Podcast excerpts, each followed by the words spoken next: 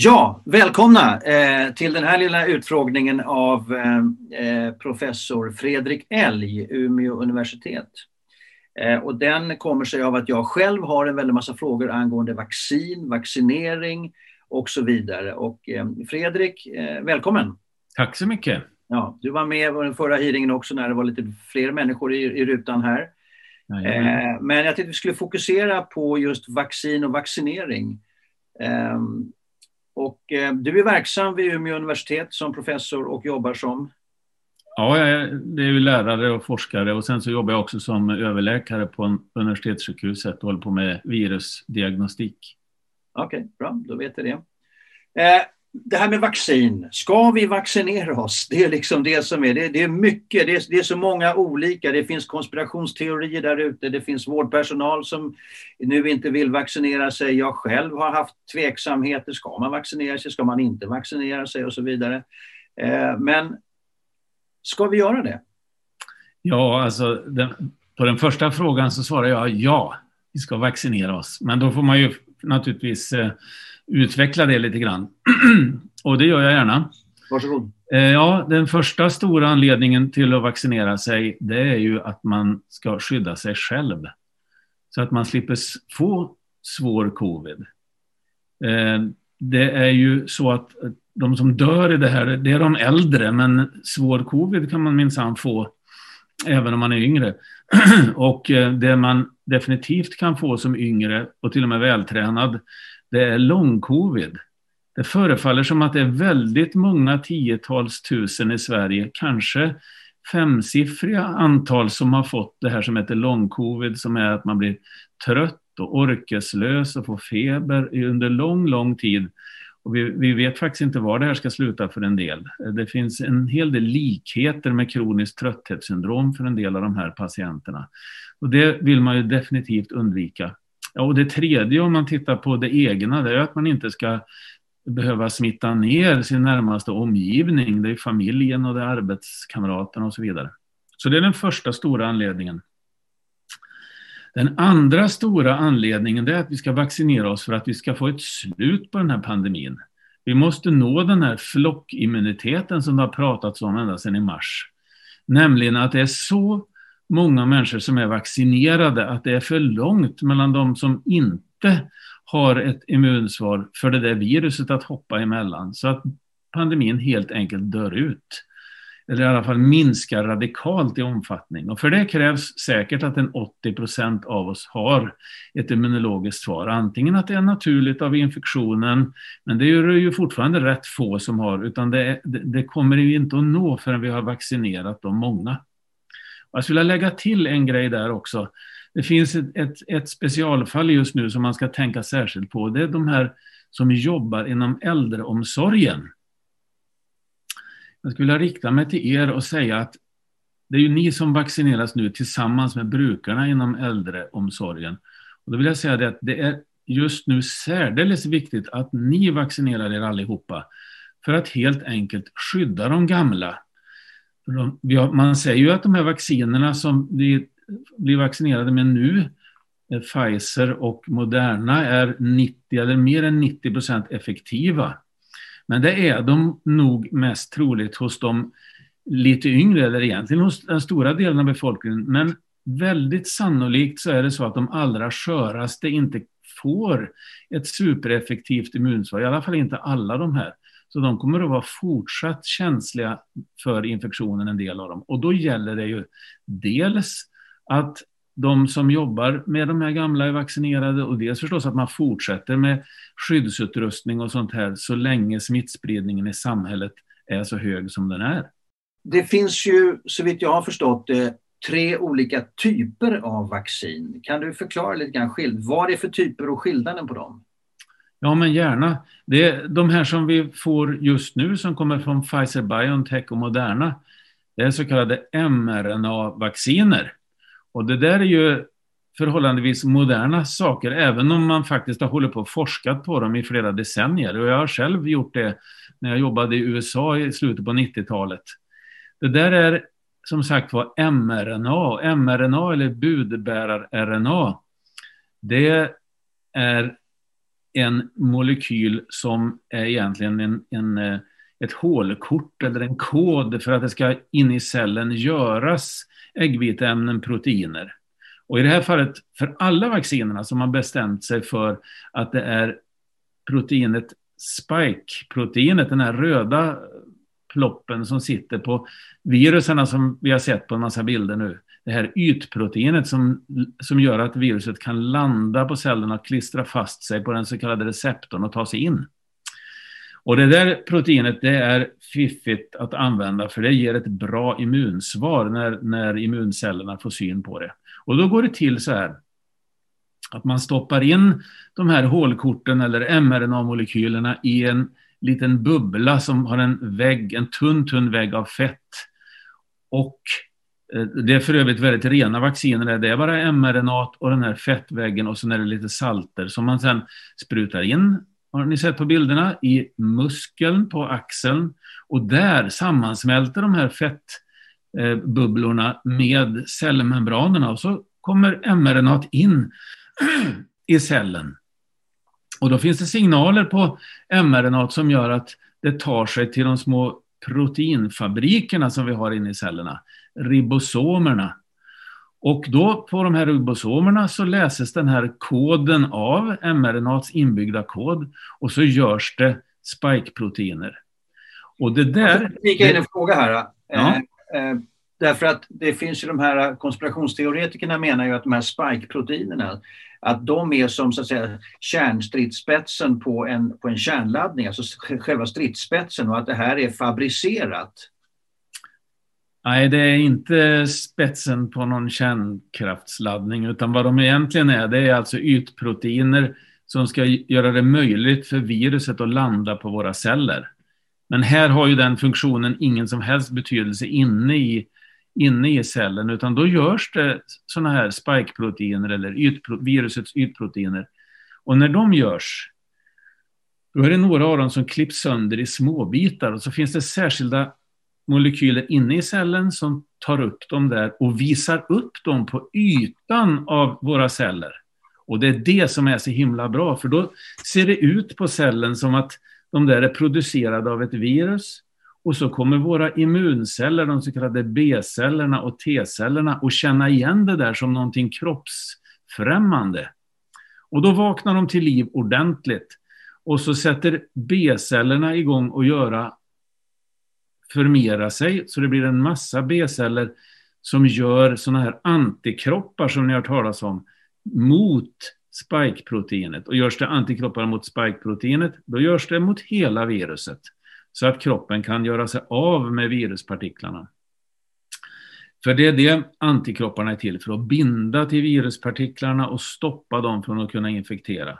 Och den andra grejen som händer, att de så kallade T-cellerna också känner igen de här proteinbitarna som presenteras på cellytan. Och då sätter de igång att göra fler T-celler. Och T-cellerna, de är väldigt fiffiga, för de tar livet av celler som de uppfattar producerar främmande äggviteämnen, som till exempel då virusinfekterade celler. Så tillsammans blir det där ett väldigt effektivt immunförsvar. Det där var den första typen av vaccin då, Moderna och Pfizer, men sen har vi ju det som kallas för AstraZeneca och för den delen Sputnik fem och Janssen. De vaccinerna, de baserar sig på någonting som heter adenovirus eller adenovirusvektorer, och det där adenovirus här, det är förkylnings- och diarrévirus egentligen, men nu har man gjort om dem där så att de är De är vektorer, de är inte levande virus. När man använder dem så blir det inte frågan om någon infektion av adenovirus, utan man använder den viruspartikeln helt enkelt för att leverera D N A till våra celler. Så att eh, adenoviruspartikeln, den kommer att docka med våra celler när man sprutar in den på samma sätt som det andra vaccinet. Och så kommer den att leverera D N A som kodar för spike-proteinet. Så kommer det att göras mRNA för spike-proteinet inne i cellen, och så kommer samma sak att hända som jag beskrev nyss för eh, mRNA-vaccinerna. Alltså att immunförsvaret kommer att se eh, eh, kroppsfrämmande eh, proteinbitar och sätta igång och göra en massa B- och T-celler som gör antikroppar och som gör T-celler som kan ta livet av virusinfekterade celler. Så det är, i, i princip så blir det samma sluteffekt. Och sen är det den tredje typen av vaccin, och det är framproducer- eller producerade spikeproteiner. Alltså att vi gör spikeproteiner i stora cellfabriker och sen så renar man fram dem. Och tillsammans med ett immunstimulerande ämne, ett adjuvans, så ger man det som vaccin. Och då kommer kroppens immunceller att ta upp de här proteinerna som är förproducerade och visa dem för immunsystemet, och så kommer man att få en, ett effektivt immunsvar av dem också. Den typen av vacciner är rätt vanliga. Det här hepatit B-vaccinet som alla ungar i stort sett får idag och som all sjukvårdspersonal ska ta, det är en sådant ytprotein också som tillsammans med ett adjuvans blir ett väldigt effektivt vaccin. Så det finns en hel drös med sådana här vacciner nu i pipeline som vi inte ens har börjat prata om, men det, de kommer i stor mängd och massa under året. Och de här, den här typen av vaccin har man använt sig av tidigare vid, vid, vid andra sjukdomar? Ja. Så att det finns ingen, inget av de här nya vacciner, de här vaccinerna som kommer nu som, har liksom, som är helt nytt där man testar någon ny grej. Det, finns ju, det, det förekommer en del som tror att ja, man går in och pillar med, med, med, med vår D N A här. Nej, det gör man definitivt inte. Man pillar inte med vårt eget D N A. De här mRNA-molekylerna till exempel, de bryts ner väldigt fort. Jag jobbade just med mRNA-stabilitet också tidigare i min karriär och vet att mRNA-molekyler, de kan ha en halveringstid på allt från minuter till dagar, men de har inte evigt liv. Okay. Och det finns ingen mekanism för att på något sätt manipulera det humana D N A med hjälp av de grejer som finns i vaccinerna. Det är totalt nys. Okay. Sen, sen är det ju så här, eh, AstraZeneca sägs ju inte, de har tydligen inte fått godkänt för sitt vaccin på människor över sextiofem år. Nej, det, stämmer det? Ja, alltså det, det, det förefaller som att det har sämre effekt på äldre människor. Jag skulle säga att all, som jag sa tidigare, så har alla vacciner sämre effekt på äldre människor. Vi får se vart det där tar vägen, men det har säkert att göra med detta att äldre sköra människor, eller ju äldre man blir desto sämre immunsystem har man. Ja. Du sa tidigare att det här är väldigt rena, eh, rena vacciner. Jag har ju, eh, jag, alltså... Det, det bomb- jag har en del eh, bekanta som bombar mig med, med eh, konspirationsteorier och you name it. Ja, det var någon, någon text som fladdrade förbi här på Facebook där någon hade lagt upp vad, vad de här vaccinerna innehöll. Och det var allt ifrån eh, komocker till spädbarnsfoster foster och allt möjligt. Det där är alltså rent eh, fake news nonsens, eller hur? Det är fake news och nonsens. Ja, så att alla sådana här... Eh, Facebook-grejer där, där man talar om att vaccinerna innehåller de här sakerna. Jag skulle aldrig spruta in delar av ett spädbarnsfoster i, i min kropp. Och så säger man aldrig vaccin. Det är bara fake news helt enkelt. Ja, det är det. Bra. Det är, det är kanske viktigt att påpeka det därför att det, det föreligger väldigt mycket konstigheter eh, kring just vaccin och vaccination. Vi, vi, jag kommer att återkomma till det därför att eh, vi tar det här bit för bit här. Eh, Om man har antikroppar eller är vaccinerad eller både och. Man kan alltså fortfarande vara smittbärare och smitta, smitta andra människor då? Ja, det där har det ju pratats en hel del om. Och det skulle jag gärna vilja reda ut ordentligt. Därför att det är ju så här att man har pratat om att de här vaccinerna är väldigt effektiva. Man pratar om att Pfizer och Moderna är nittio eller över nittio procent effektiva. Men det, det betyder att man skyddar nittio eller nittiofem procent av de som vaccineras mot att få svår covid. Det är så man har räknat ut att de här fungerar. Men naturligtvis har de andra effekter också. De har ju den effekten att om, om, när det blir så att man blir skyddad från svår sjukdom så betyder det att man har ett effektivt immunsvar.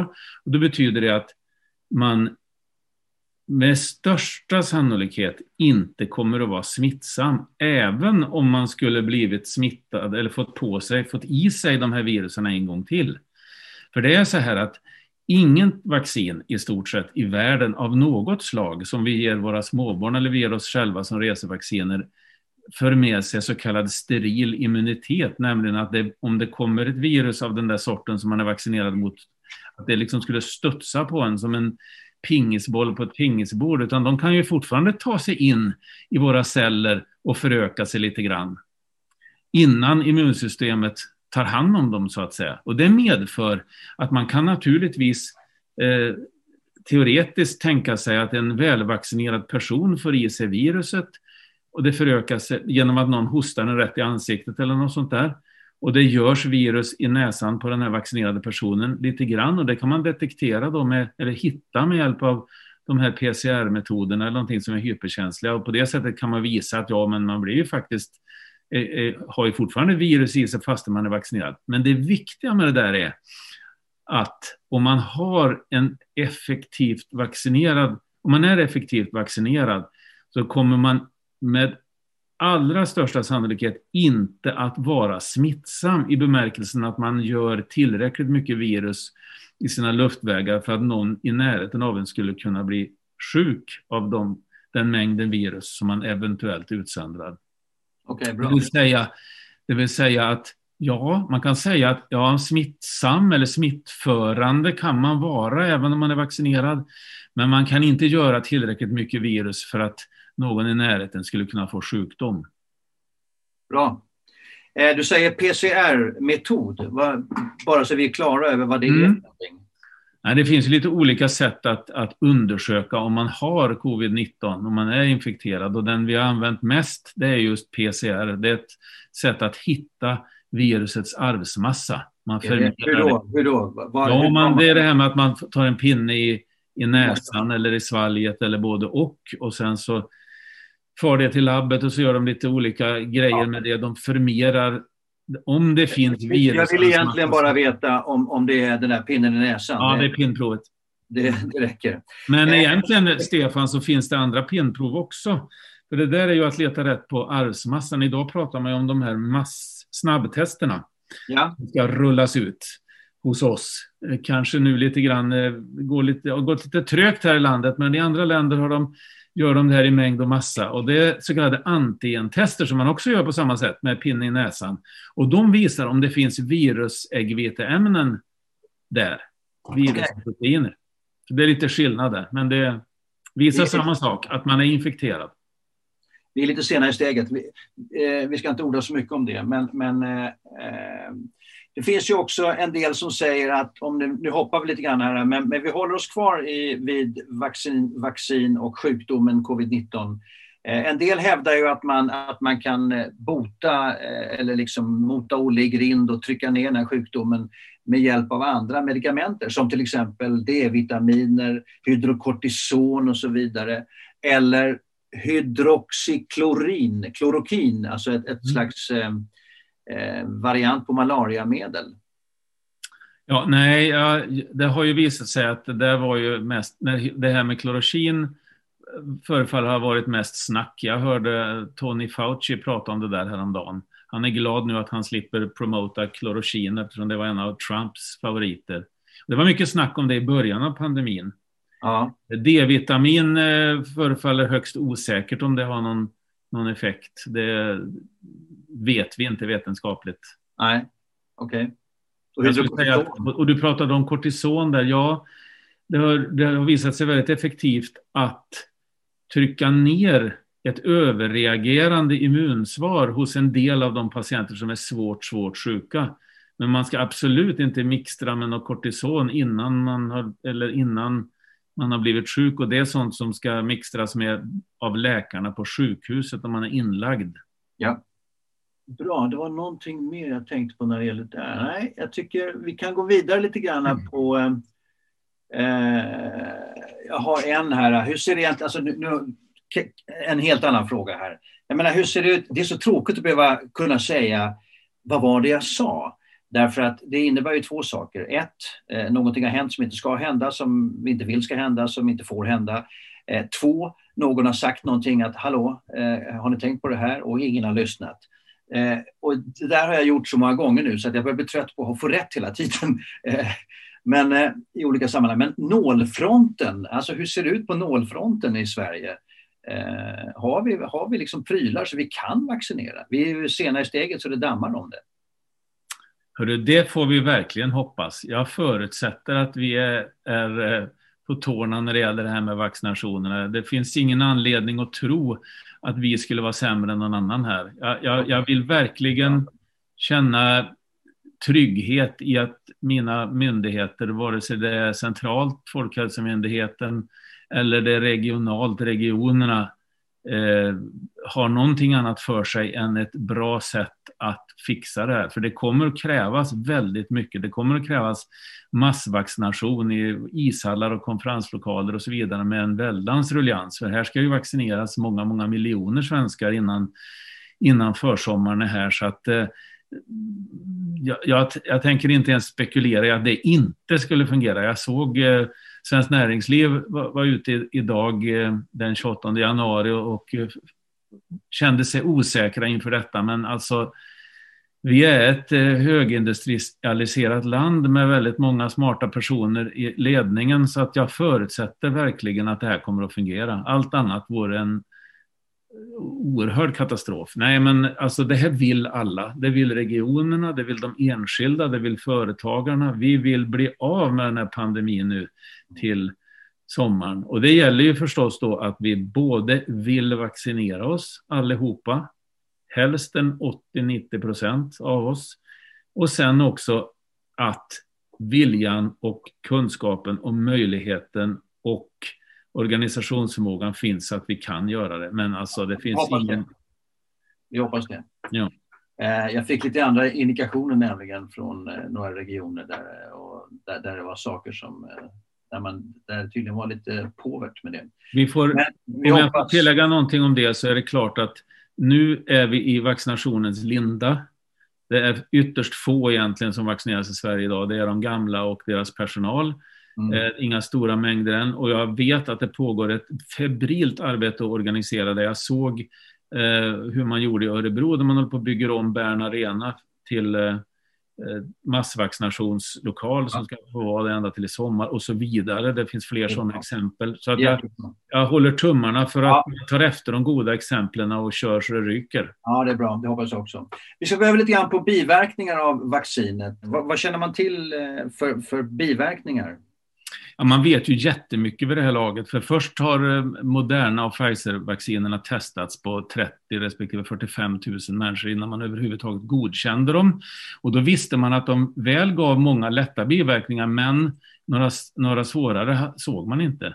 Och de, nu har ju de här vaccinerna används på miljoner och åter miljoner människor. Bara Israel har ju ett par tre miljoner vaccinerats för det här laget och i Storbritannien och så vidare. Så att vi har ju väldigt goda erfarenheter här nu. Och då vet vi att en sjuttiofem till åttio procent får biverkningar, men det är lätta biverkningar i form av huvudvärk, feber, trötthet, ont vid insticksstället och så vidare. Det är de vanligaste biverkningarna. Det finns en rad andra lättare biverkningar också. Och det där ska vi egentligen vara glada för, därför att det betyder ju att, att vi får en reaktion på vaccinet. Det finns någonting som heter det ospecifika immunsvaret, och det är med största sannolikhet det som, som gör, det är liksom kroppens egna första reaktion på någonting främmande, det är det som ger de reaktionerna. Eh, där, de där biverkningarna gör att i Israel till exempel så får man en ledig dag efter att man har vaccinerat sig andra gången för att man ska kunna återhämta sig från de där lätta grejerna.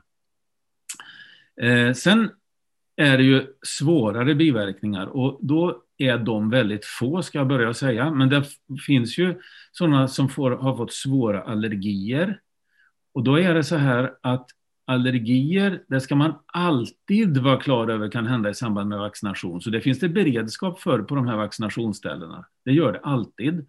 Och man ska vara kvar en kvart efter vaccinationen så att man vet att inget sånt uppträder. Och är man en sån här person som har lätt att få allergier, ja då får man stanna längre. Lite olika rutiner för det där, men, men, men så ska det vara. Sen finns det andra biverkningar också i, i, som man har sett som ett fåtal har fått. En del som inte har gått och, och verifiera att de har med själva vaccinationen att göra och så vidare, för de är så få.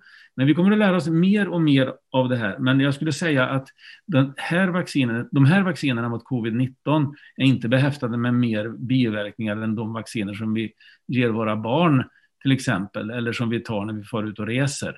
Och man ska också vara på det klara med att alla vacciner, alla läkemedel är behäftade med biverkningar. Och enstaka individer får svåra biverkningar. Men då pratar jag ju om enstaka, alltså det är enstaka på miljonen och sådär som får riktigt svåra biverkningar. Och det måste, den, det måste man acceptera i det här fallet. För biverkan av sjukdomen är så oerhört mycket värre. Alltså svår sjukdom, inläggning på sjukhus, död och lång-covid och så vidare. Det är mycket, mycket, mycket, mycket, mycket värre än de milda biverkningar som man kan få i samband med vaccinationen av det här. Det fanns, jag hörde en människa som till exempel, jag har fått den frågan här på, på Facebook, en, en, någon som är hyperallergisk mot allt, det vill säga en människa som redan har allergier. Mm. Nej, men en, en person som har det ska prata igenom det med sin doktor och sen så, jag är helt övertygad om att, att den personen kan vaccineras också. Men då, då ska man ju ha särskilda eh, alltså förebyggande åtgärder där i form av att det ska finnas eh, beredskap för den där allergin. Va? Och, och, man, och att man stannar längre på, på vaccinationsstället så att man vet att att det inte händer det där. De här allvarliga allergiska reaktionerna kommer fort, så det är ingenting som kommer efter flera dagar utan det kommer inom halvtimmen efter att man har blivit vaccinerad. Så att det, man får stanna lite extra länge bara. Ja, men svininfluensan och människor som drabbades av narkolepsi, de kom ju liksom lite de kom ju långt senare, de, de biverkningarna. Ja, men det är ju ingen allergi då utan det, narkolepsin förefaller.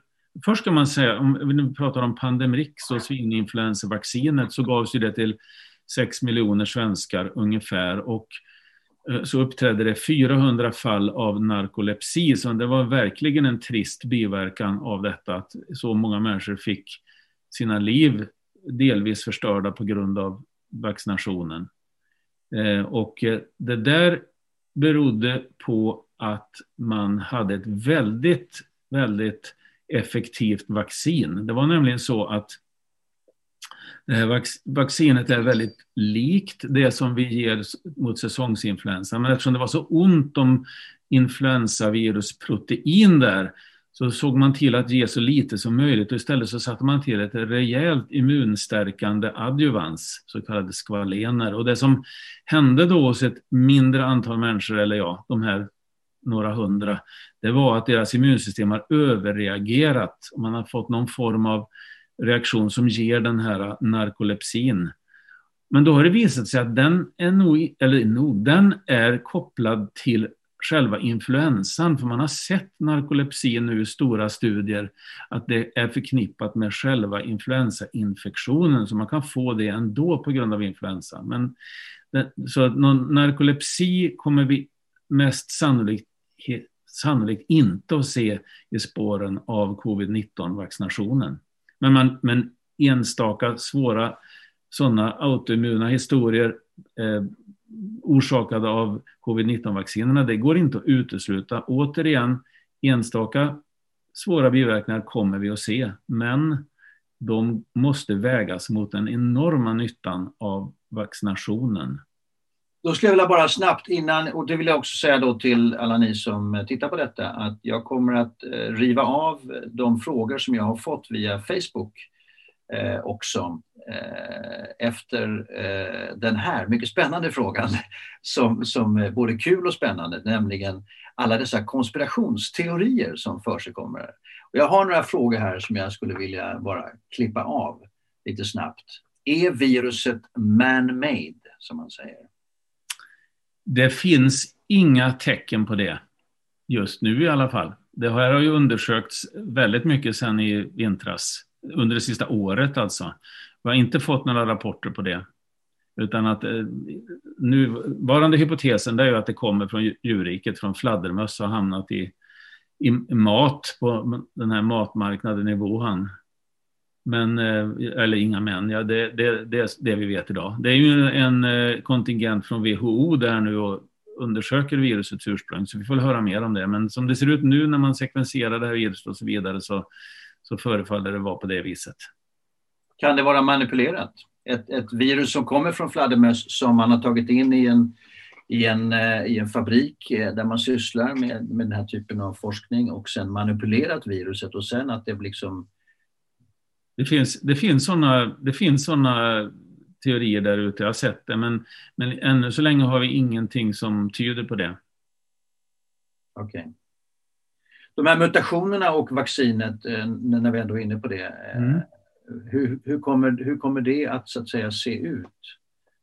Om vi, idag, om vi idag... har, ursäkta dumma frågor, och ni får ursäkta alla dumma frågor från mig också, därför att jag, jag måste ställa de dumma frågorna också. Eh, och, frågor som, men, men så är det bara. Eh, om nu viruset muterar ett antal gånger, måste vi då liksom göra nya vaccin då varje gång?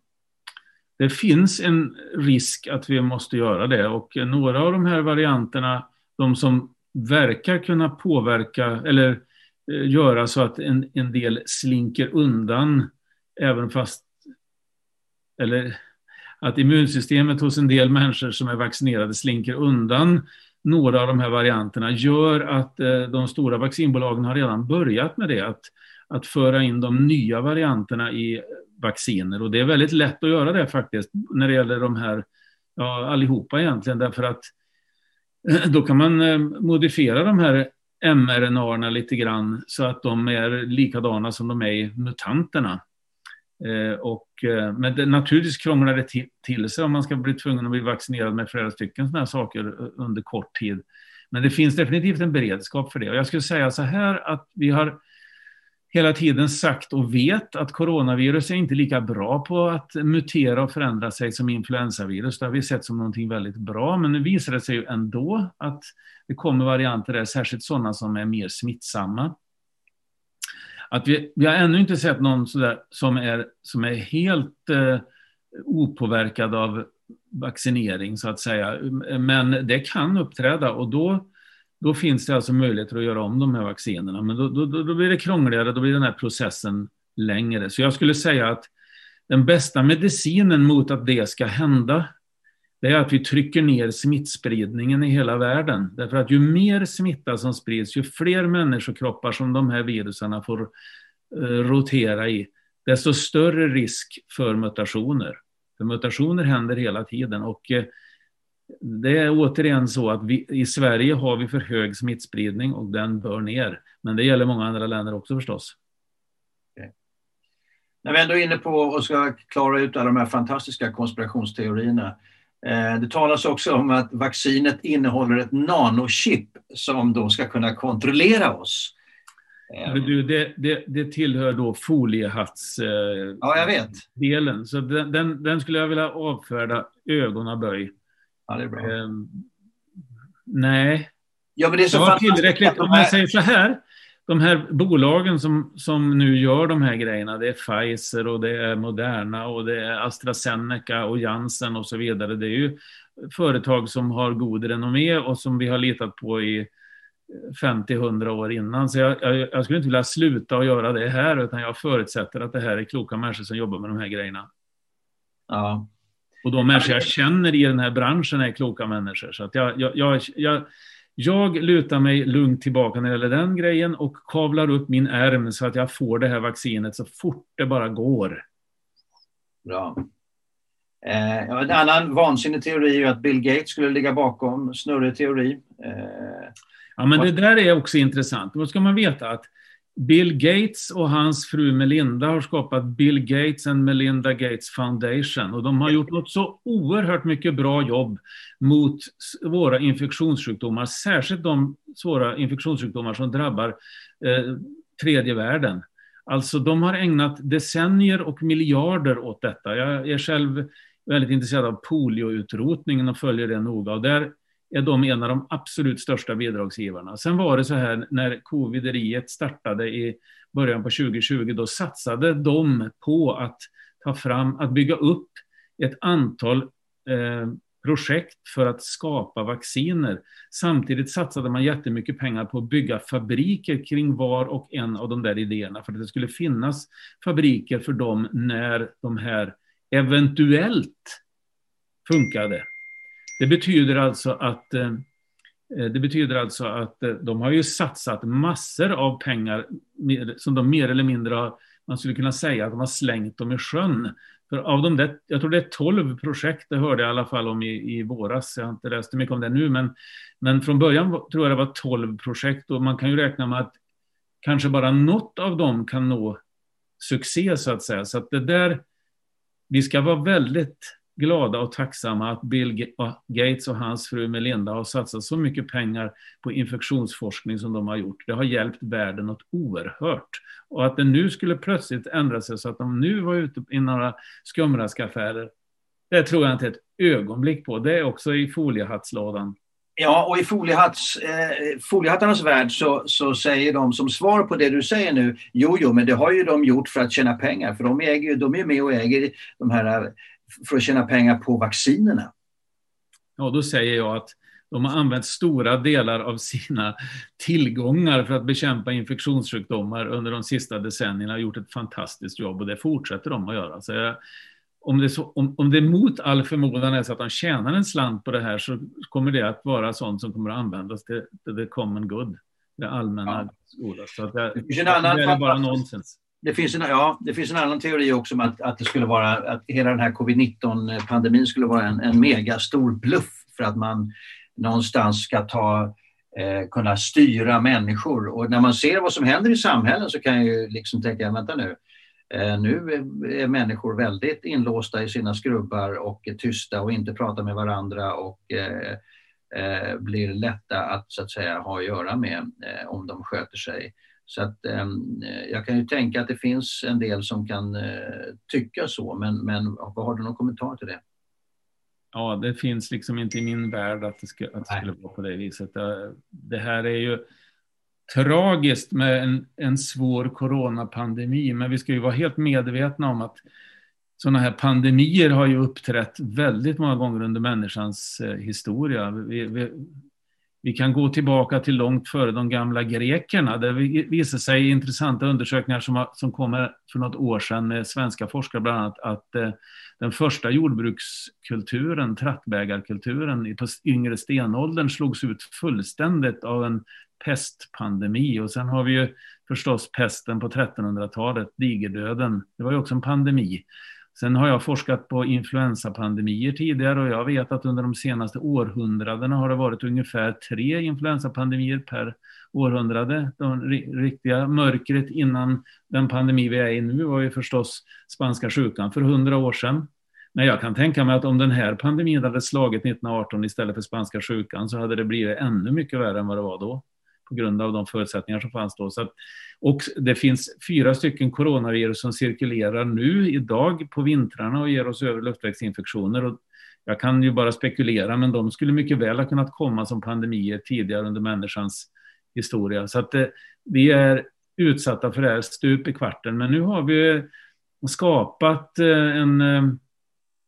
en värld med snabba kommunikationer. Vi har en mathållning som gör att vi har en massa djur i stora, ja men liksom i massproduktion, som gör att vi kan få ut ett eller annat sånt här virus som kan drabba människan kanske på ett lättare sätt än tidigare.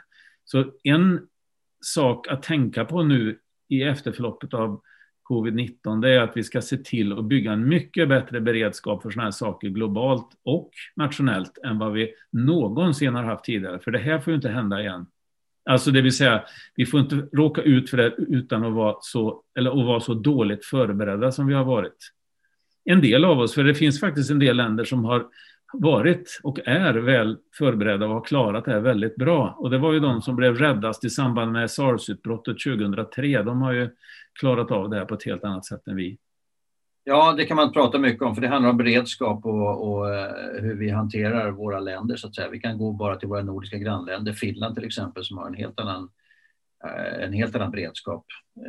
Så att, men vi, vi lämnar det därhen i, i den här lilla hearingen. Jag tror att jag ska gå över, det var någon som trodde att, att vi ska gå över till, till de frågor som jag har fått på internet, och nu river jag av dem lite grann här. Och sen får vi runda av efteråt. Så att ni som har skrivit frågor eh, känner att de, de flesta av dem kommer att komma, inte alla, för det var väldigt många, och många var, var likadana också. Va? Så att jag har försökt, försökt eh, ta ut det som jag tycker verkar vara intressant här. Eh, en del människor tror att, att de får mutationer i kroppen av det här.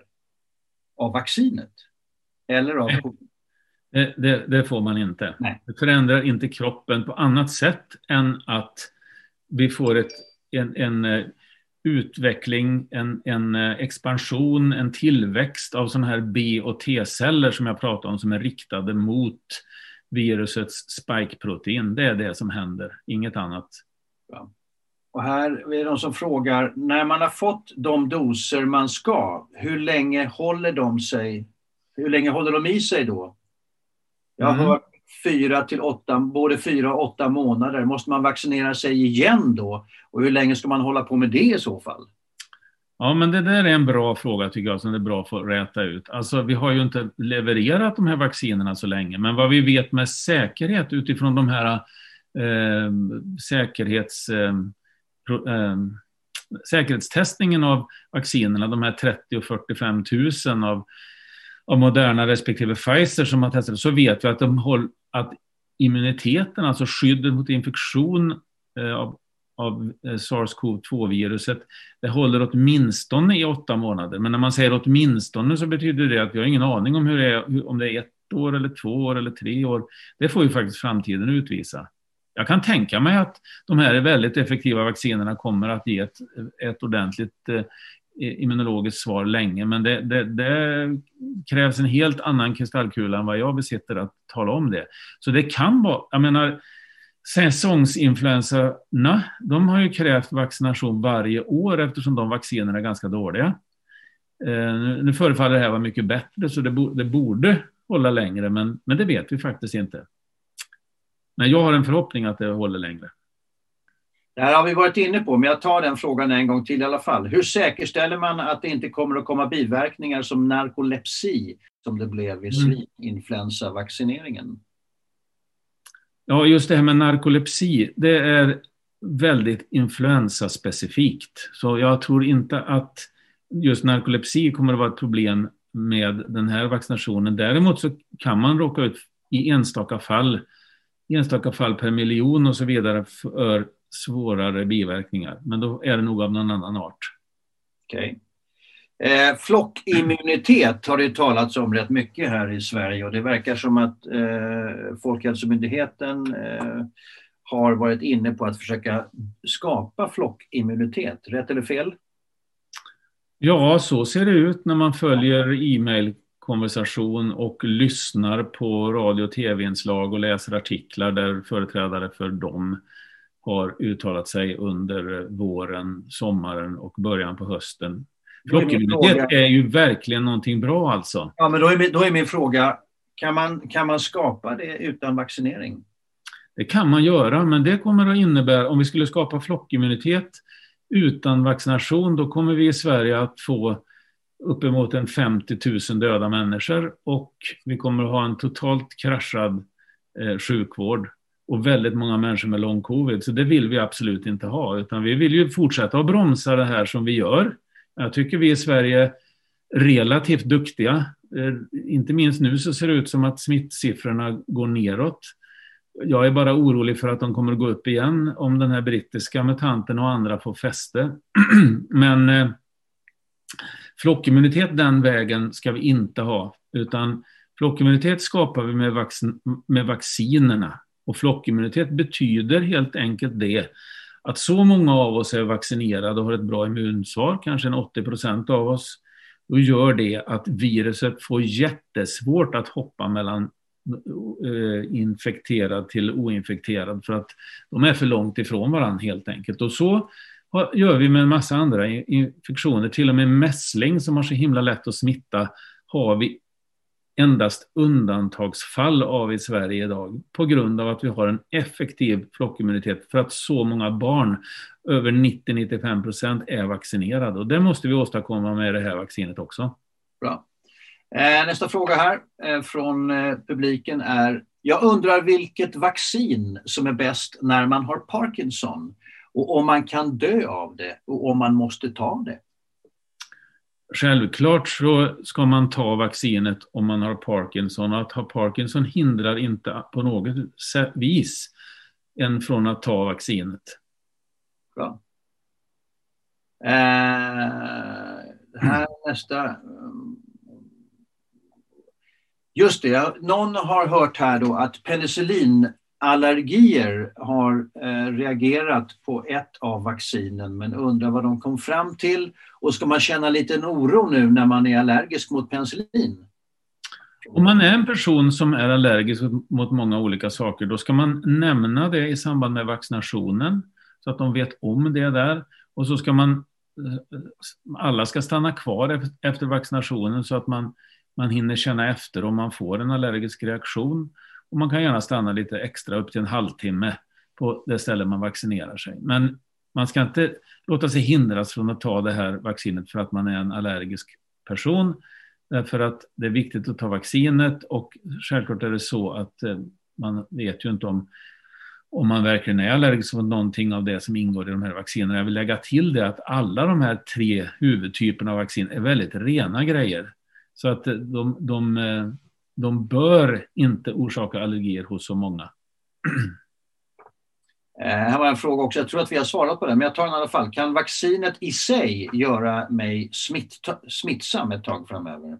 Nej, det kan det inte. De här vaccinerna är inte levande.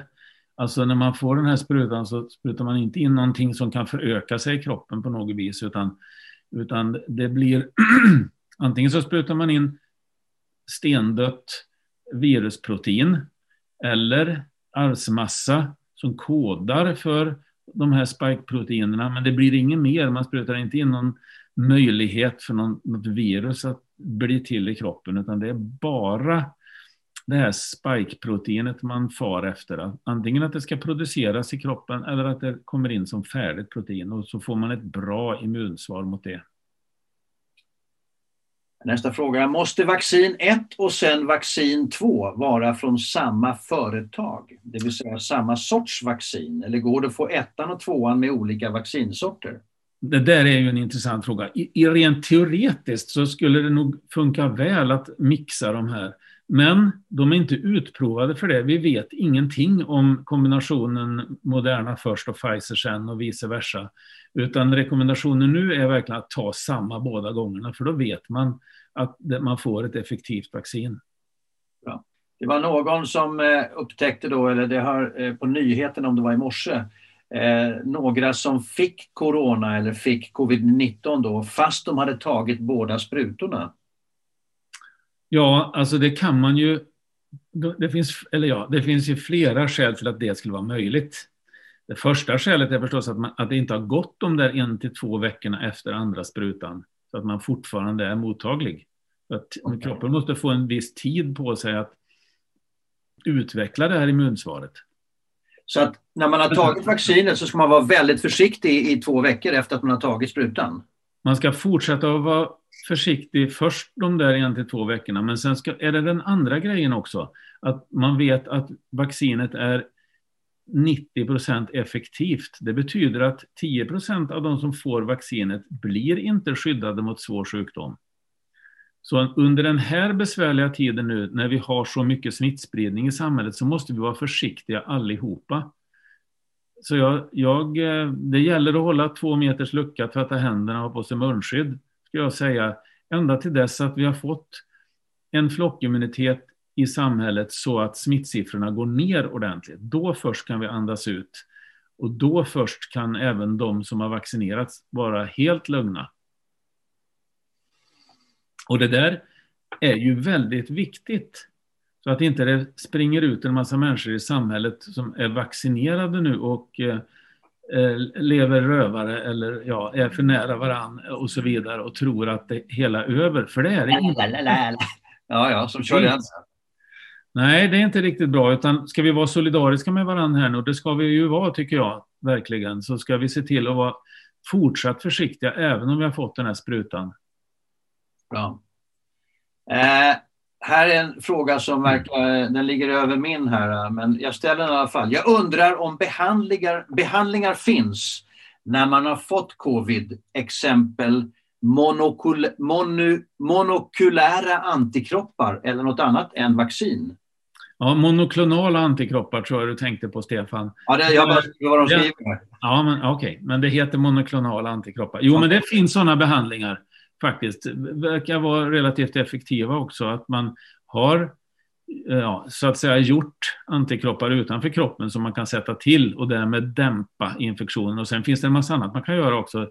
Antiinflammatorisk medicinering och det här är inte min hemmabana, för jag är, jag är virolog och diagnostikläkare, men jag vet ju efter att ha läst en hel del här om att vi, vi, har, vi hittar ju fler och fler sätt att, att behandla det här, men det är på den bogen, antiinflammatorisk medicinering, och det finns också nu eh, forskning kring antivirala medel, också en slags antibiotika mot, mot eh, virus också, som det finns några exempel på det, men vi har inte kommit så långt där än, men vi kommer att komma längre tror jag, eller jag är övertygad om, därför att den här problematiken förstår ju alla är ju enormt viktig för hela världssamfundet, så att det kommer att forskas något, eller och forskas något grymt på det här framöver. Att vi... antiinflammatorisk medicin har en hämmande effekt på covid nitton?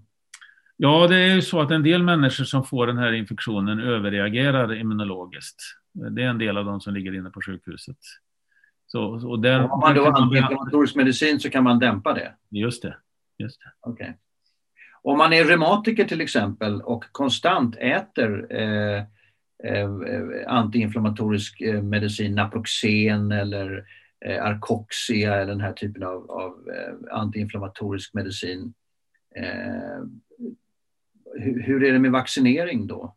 Ja, det är ju så att det är klart att om man, om man, om man äter antiinflammatorisk medicin så finns det en risk att att vaccinet inte tar lika bra, men det finns inget liksom hundraprocentigt i det, så jag rekommenderar verkligen de personerna att ta vaccinet.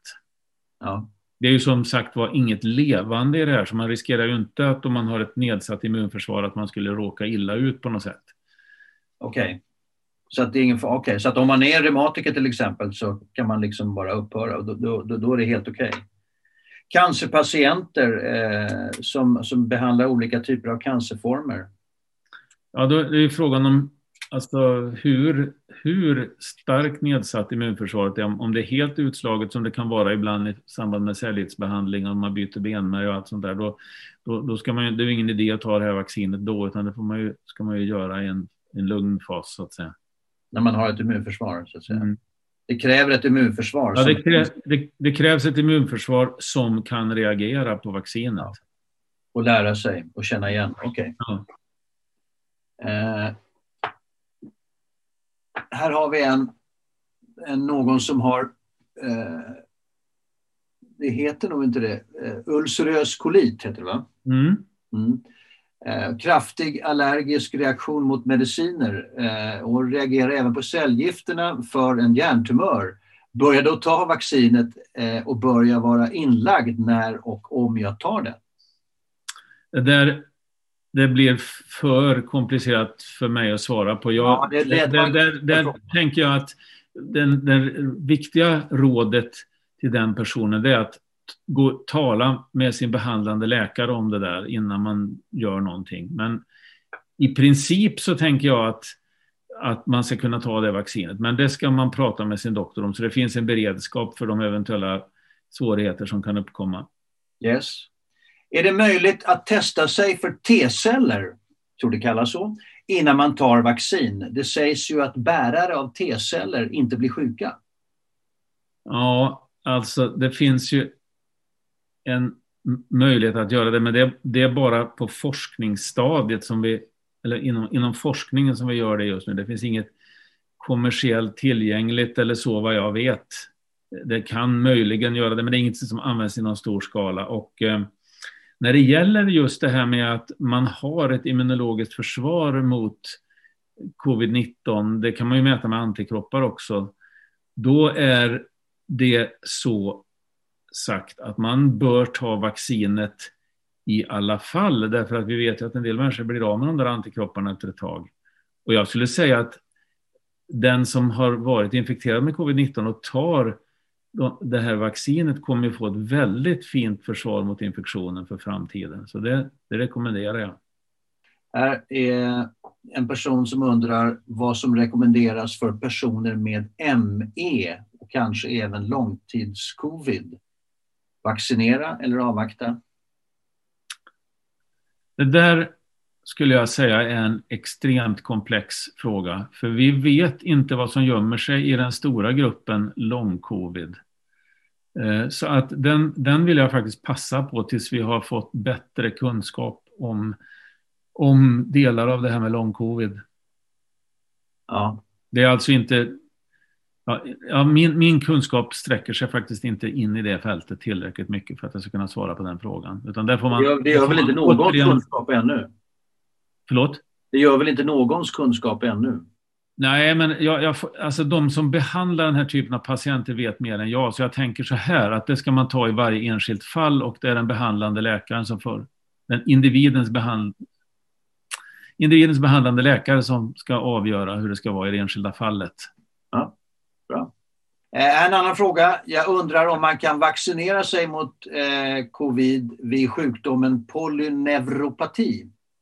Ja, det, det, det ska man alldeles säkert göra. Men jag tycker att, att eh, personen i fråga ska ta en diskussion med sin behandlande läkare innan. Så att, så att alla aspekter på det har gått igenom först. Men jag är övertygad om att man ska göra det.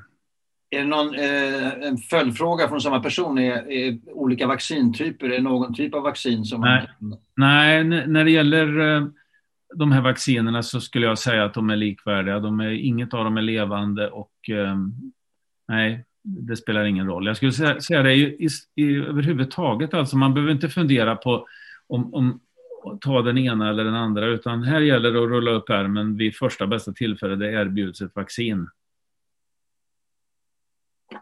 Jag har en annan fråga. Ni nämnde i senaste hearingen att det finns en uppsjö av forskarrapport, eller forskningsrapporter som påvisar att munskydd skyddar. Folkhälsomyndigheten stångar fortfarande sina prestigefyllda kranier i väggen och påstår att det inte finns rapporter som bevisar att munskydd hjälper. Varför publicerar inte denna forskningsgrupp bevisen som finns? Jo, då hänvisar jag till vetkov nitton punkt se. Det finns en ordentlig genomgång där, alltså vår hemsida. Det finns en ordentlig in, eh, genomgång av eh, artiklar och kommentarer till dem. Jag hänvisar dit. Bra. Vetenskapsforum covid nitton alltså. Just det. Bra. Eh, här är en fråga. Är Modernas vaccin enligt definitionerna ett vaccin eller en behandling? Det verkar finnas delade meningar angående detta. Det är ett vaccin. Det är ett vaccin. Mm. Punkt. Vill du svara på den? Ja, alltså ett vaccin är ju någonting som stimulerar våra immunsystem så att vi får försvar mot en infektionssjukdom. Ja. Det är precis vad det här är. Okej, okay, bra. Varför lägger man riskgrupper i fas tre? Frågetecken. Efter sjuttio-plussare, jag menar en sextio till sextionio-åring med underliggande sjukdomar lär väl ha större risk att bli sjuk än en frisk sjuttio-åring? Ja, jag ger mig inte in i den diskussionen. Jag bara, jag bara säger att det, det finns andra sätt att se på saken än vad Folkhälsomyndigheten har gjort här.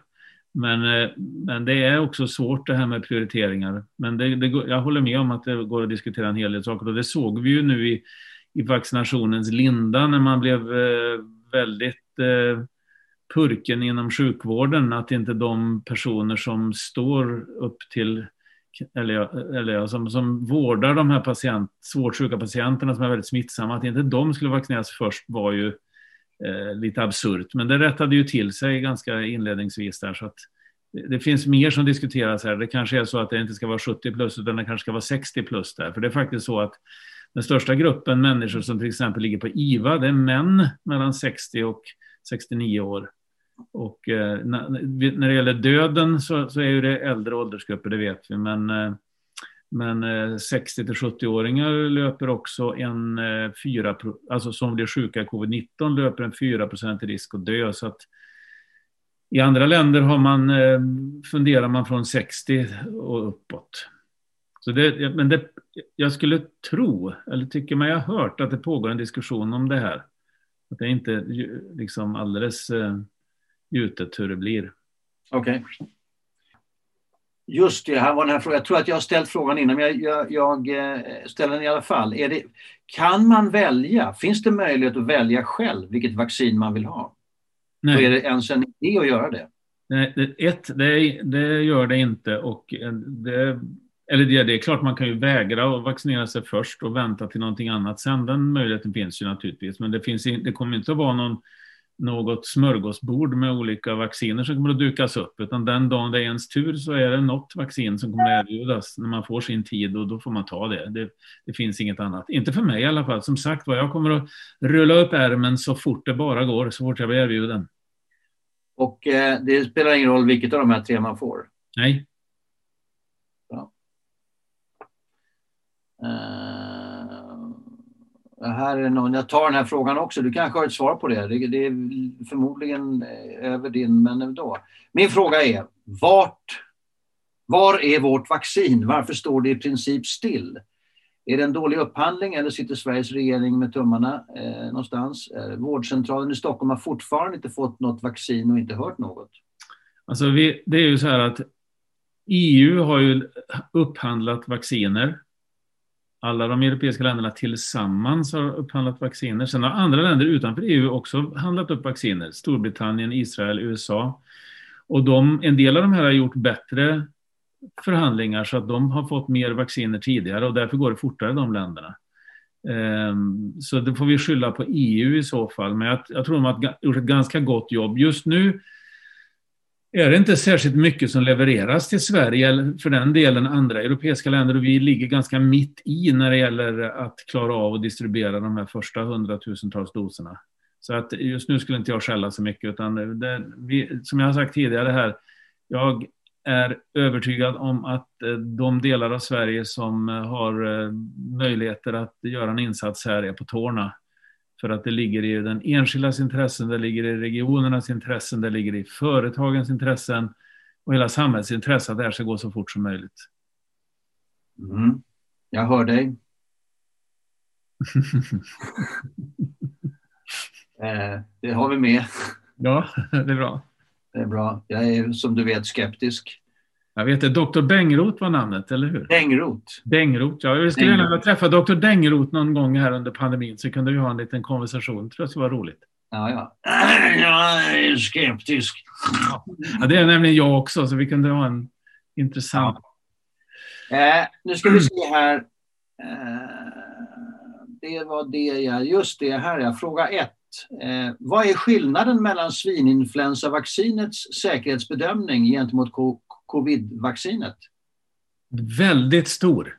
Väldigt stor. Svininfluensavaccinet Pandemrix testades på typ tusen personer innan det, innan det gavs, och var ju därmed inte alls utprovat i tillräcklig omfattning. Det gjorde man, antar jag, för att man hade ju erfarenheten av influensavacciner sedan tidigare, men det var rätt annorlunda här som jag berättade tidigare, att inf- alltså Pandemrix, influensavaccinet mot svininfluensan, där gav man väldigt små doser av protein för att man behövde ge det till så många, och då satte man till riktigt starka immunstimulerande ämnen, så kallade skvalener, till det där.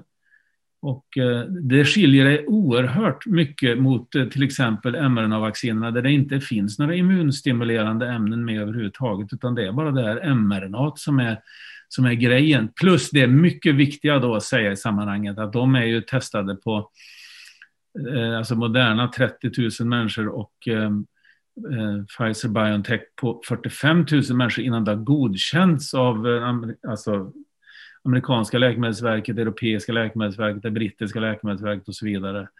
Ehm, och nu, så här, när vaccinationen i Sverige är i sin linda, så har ju de här vaccinerna testats på miljoner och åter miljoner människor världen över. Jag menar, det, det, det här är säkra grejer, kan vi veta nu. Covid-vaccinets testcykel och framtagning är väl kortare än vad svininfluensavaccinet var? Nej, nej, nej, nej.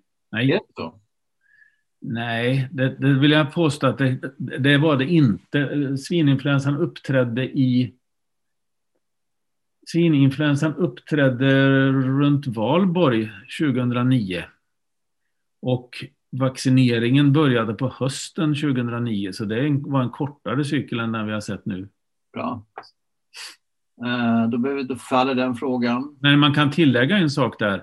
Och det, det var ju det att där, alltså, ta fram influensavacciner var ju på ett sätt lättare, för där fanns ju hela produktionsapparaten igång eftersom vi vaccinerar förfärligt mycket varje år i form av säsongsinfluensa. Så att det fanns hela infrastrukturen faktiskt för att göra det. Det gjorde det inte här.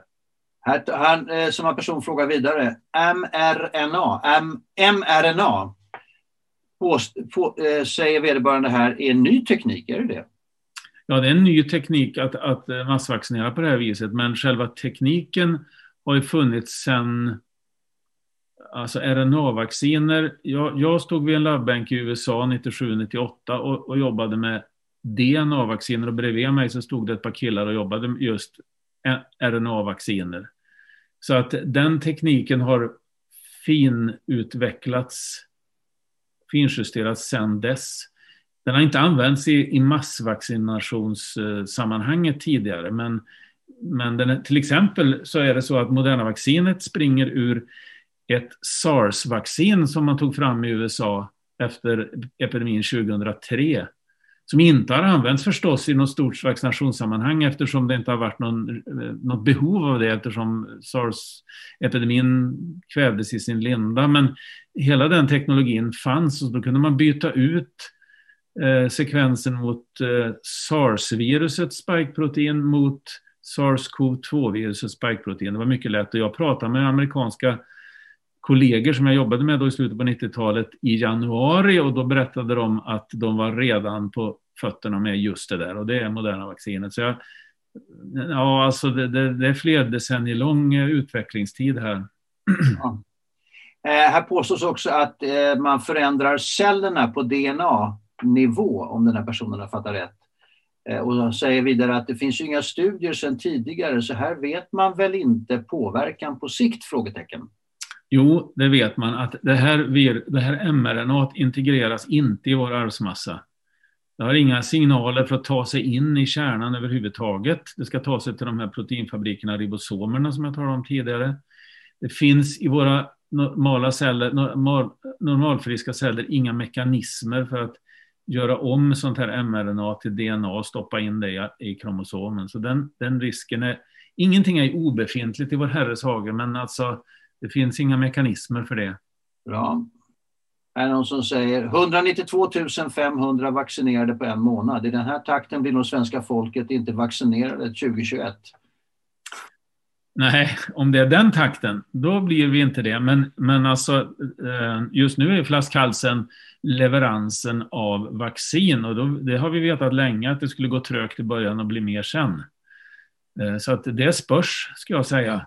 Det beror helt enkelt på hur mycket eh, Pfizer, Mo- BioNTech, Moderna, Janssen, eh, det finns något som heter CureVac som är på gång, och det är AstraZeneca och så vidare. Hur mycket doser de kan leverera, och då har vi ju köpt upp mångdubbelt fler doser än vad vi behöver för att vara säkra på att få en trygg leverans. Och jag, Ja, det gäller ju att eh, företagen lever upp till detta. Men nu ser vi att AstraZeneca darrar på manschetten. Jag hoppas att, eh, att det går bättre här om ett litet tag. Kan det vara så att, andra också en fråga här, kan det vara så att andra länder roffar åt sig vacciner? Det pågår en diskussion just nu om att Storbritannien gör det. Att de går före lite grann när det gäller just AstraZeneca-vaccinet. Men det, det där får man ju förhandla sig fram kring. Men roffa åt när det gäller inom, inom E U, det förekommer inte. Det har vi upphandlat tillsammans. Här är någon som frågar, varför erbjuds inte vaccinering i hemmet? Beror det på att vaccinet behöver vara fryst? Eh, Modernas vaccin behöver bara vara minus tjugo. Det är någon som har svårt att gå och lider av utmattning. Eh, svårt att ta sig till vårdcentralen. Och litar inte heller på att vårdcentralen är coronasäker. Nej, men det där, jag håller med om att det är olyckligt att eh, det just nu inte erbjuds vaccination i hemmet. Man har ju pratat om, vi vill ju först och främst skydda de äldre och vaccinera deras personal. Och då, de som har hemtjänst blir ju ett särskilt problem här, va? Jag menar, ett, man kan ju åka till ett äldreboende och vaccinera en väldigt massa människor med såna här vacciner. Det är ju det som händer nu. Men sen är det alla de här som är utspridda i sina egna lägenheter och har hemtjänst och kan vara minst lika sköra som de som bor på äldreboenden. Där inträder ett problem. De måste man då rulla till vårdcentralen. Man kan, det går liksom inte att, att springa runt och vaccinera dem. Det är till och med så att de här vaccinerna tål inte att man skakar dem för mycket heller. Så att det, det är lite infrastrukturellt krångel här kring de här sakerna. Och, och jag håller med om det. Det är ju en risk för de här gamla när de kommer ut och, och kan exponeras för SARS-CoV två i samhället. Så att det, det där måste man lösa. Och det har pratats om att det är AstraZeneca-vaccinet som de borde få i första hand. Eftersom det är lättare att distribuera. Jag förstår. Eh, lite allmänna frågor här också. Tegnell säger att det inte är säkert att vaccinet kommer att stoppa smittspridningen. Varför ska vi då vaccinera oss? Ja, men det där är ju en fråga som jag ju var inne på tidigare. Jag tycker att han uttryckte sig rätt olyckligt när han, när han eh, har uttryckt sig olyckligt när han sagt det där. Jag, jag skulle gärna vilja utreda det här lite kort så ni får höra hur det faktiskt förhåller sig. Alltså, de här vaccinerna som är i svang nu, de ger en nittio eller över nittio procent i effektivitet. Det betyder att nittio till nittiofem procent får ett skydd mot svår covid nitton-sjukdom. Det, det är några där som inte får det, det kan man hålla i minnet. Och de är ju fortsatt känsliga. Men de som har, om man tar en person som har fått ett bra skydd mot covid nitton, en av de här nittio procenten, då har man också ett skydd mot att göra massa virus om man skulle bli smittad igen. Men det är så här att om, om nu du, Stefan, hade varit full i virus och var en sån här asymptomatiskt smittsam person och hostade mig rätt i ansiktet och jag var fullvaccinerad och hade ett gott skydd, så blir det ändå så att det kommer att landa virus på mina slemhinnor och de kommer att ta sig in i en del celler och det kommer att göras nya viruspartiklar där. Men immunsystemet kommer att vara på tårna något så in i bubblan så de kommer att attackera de där cellerna omedelbums. Man, det kommer att vara fullt möjligt att hitta virusarvsmassa i, de där, i, i slemmet i våra luftvägar även om man är vaccinerad. Men man kommer inte kunna göra tillräckligt många viruspartiklar för att vara smittsam. Ja.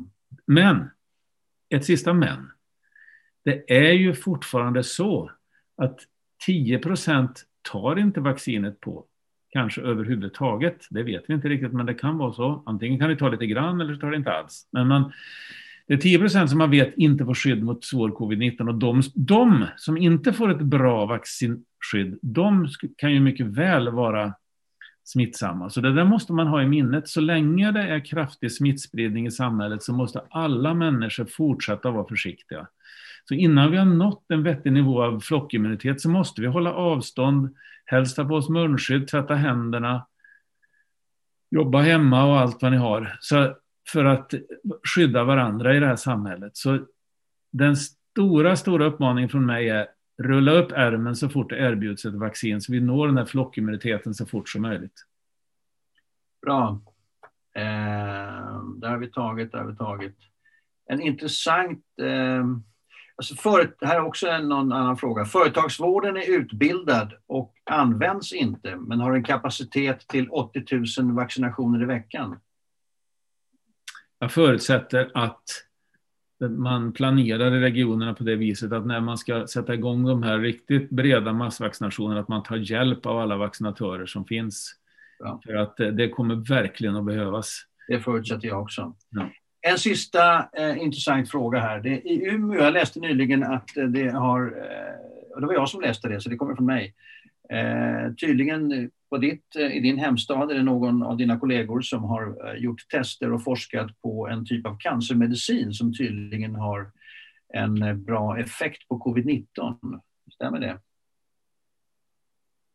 Mm, det vet jag inte. Jag vet inte vad du pratar om nu. Nej, du ser. Bara en sån sak. Inte jag heller. Nej, det var i morse faktiskt. Så det var väldigt färskt. Det var, det var någon... Jaha, nu, nu kopplar jag. Det var Magnus Evander, kollega till mig på virologen. Ja, precis. Nej, det var väl mer en lovande grej. Jag vet inte riktigt hur långt man hade kommit med det.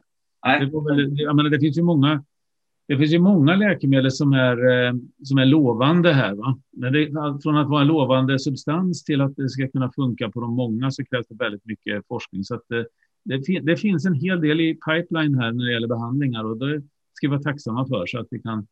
Jag menar, om, om det blir så att den här sjukan eh, fortsätter och, och plåga oss genom att uppträda i mindre epidemier eller så, trots att vi har vaccinerat de många här, så, så är det ju väldigt viktigt att det finns effektiva läkemedel. Och det, det som jag sa tidigare, det ser jag stort hopp om att vi kommer att fixa.